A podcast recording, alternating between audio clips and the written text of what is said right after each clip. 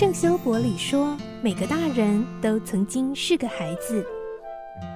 林肯说，影响我最深远的是我的母亲以及她所说的故事。我爱月亮床边故事。晚安月亮床边故事。小青姐姐邀请每一位大孩子小孩子一起听故事，不管多忙也要和你一起听故事。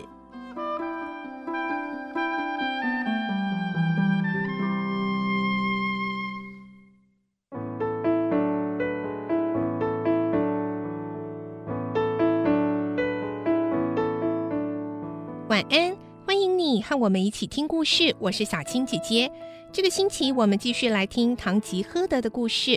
我们的故事内容取材自东方出版社世界少年文学必读经典六十堂吉诃德同名书籍。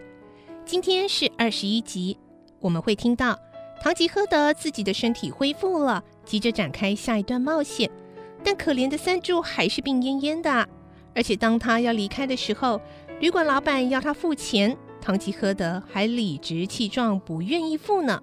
来听今天的故事。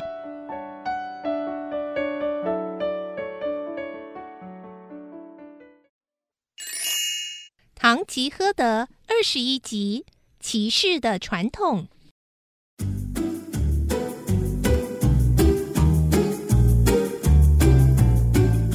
三柱吃了灵药之后，并没有像堂吉诃德那样，反而不断的上吐下泻。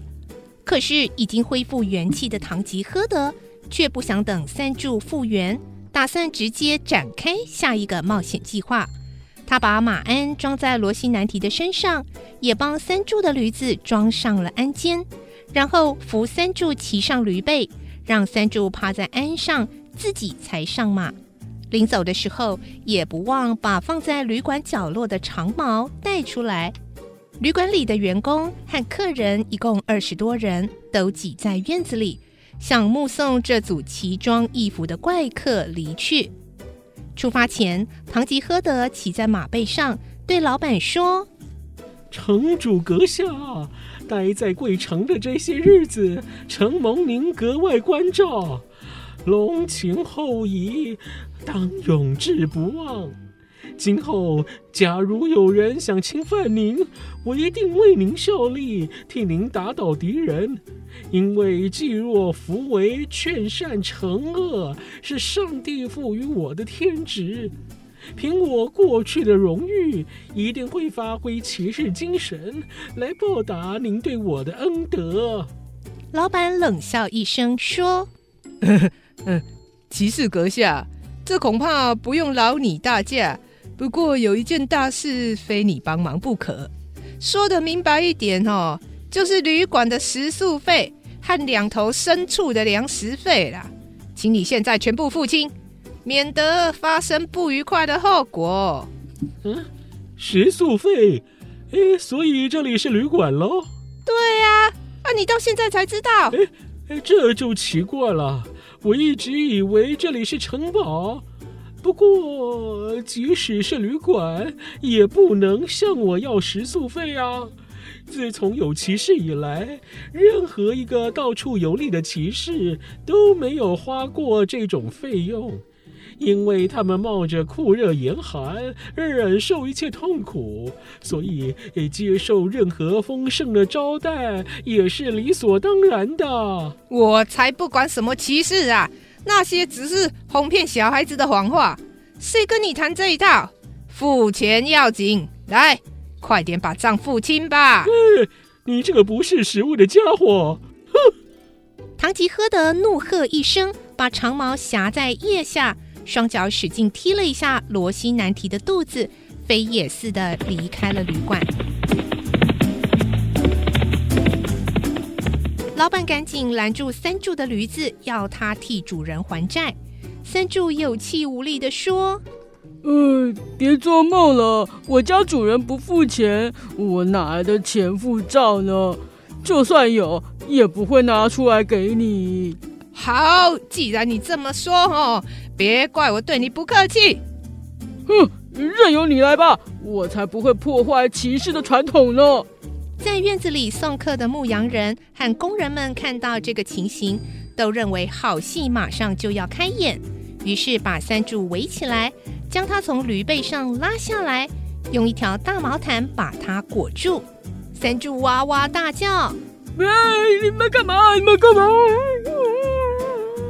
大家完全不理会，商量了一下，便拉紧毛毯的四角，把裹着毛毯的三柱向空中抛去。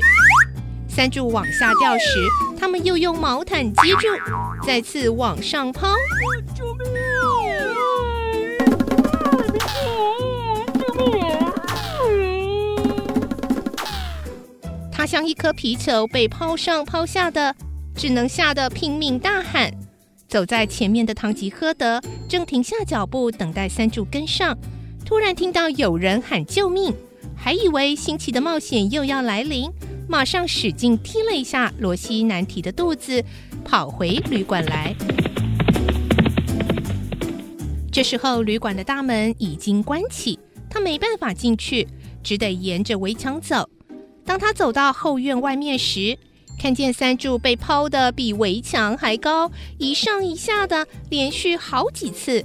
唐吉诃德气得浑身发抖，想要爬墙进去，可是全身疼痛无力，根本无法动弹，只能在墙外大声咒骂：三柱你怎么了？哎哎，三柱啊，你怎么了？你们在干嘛？院子里的人们丝毫不管他，直到大伙儿都精疲力尽，才把三柱推上驴背，打开院子的门，准备让驴子驮着他离去。而旅馆的女佣大概已经忘了昨晚的事，端来一杯开水，赶到三柱身旁递给他喝。谢谢。三柱的声音比蚊子还小，但当他的嘴巴靠近杯子的时候，站在院子外面的唐吉诃德怒斥：三柱，不要喝水！三柱愣了一下，将要断气之前，绝对不可以喝水。难道你忘了我带的灵药吗？只要滴两滴灵药到嘴里，马上就会恢复元气的。唐吉诃德边说边拿出装着怪药的罐子。三柱睁大了眼睛，高声埋怨：呃，别开玩笑了，你又忘记我不是骑士了吗？昨晚喝的那东西，差一点点肠胃都吐出来了，别把我的命当作儿戏吧。唐吉诃德不理他，跑进院子，要往三柱嘴里灌药。三柱嚷叫：这根本没有什么多大的作用，还是给我一杯葡萄酒吧。女佣听了，赶紧掏腰包去买了一杯葡萄酒来给三柱喝。三柱接过那杯酒，一口气喝下去，然后使劲踢了一下驴子，从敞开的大门跑出去。这时候他心里暗想：哎呦，虽然差一点就丧命了，呃、可是住了一夜旅馆却分文不付，岂不是很划算吗？其实他不知道，系在鞍上的钱袋早已经被旅馆老板偷走了。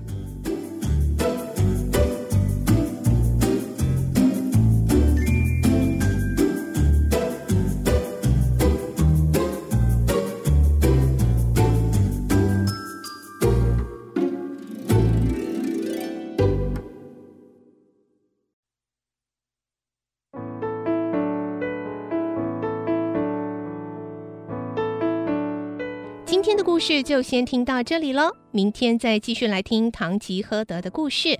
我是小青姐姐，祝你有个好梦，晚安，拜拜。小朋友要睡觉了，晚安。